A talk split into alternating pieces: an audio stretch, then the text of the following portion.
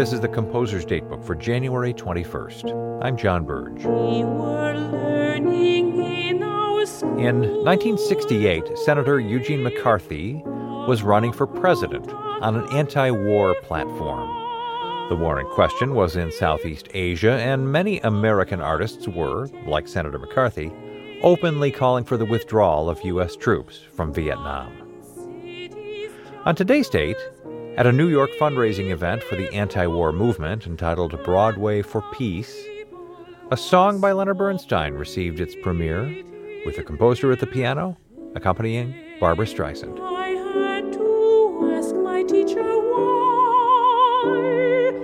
The song was titled So Pretty, with lyrics describing the tragedy of the Vietnam War from a child's point of view.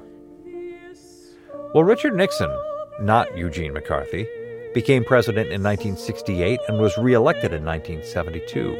And at his special request, the final piece on his January 1973 inaugural concert was Tchaikovsky's 1812 Overture, which struck many as a deliberately bellicose selection, considering that the Vietnam War was still raging.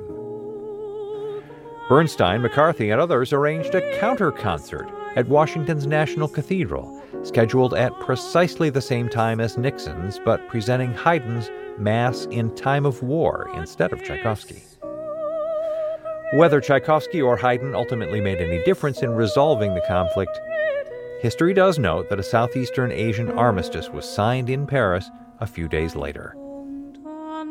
Composer's Datebook is produced by APM, American Public Media, in collaboration with the American Composers Forum, reminding you that all music was once new.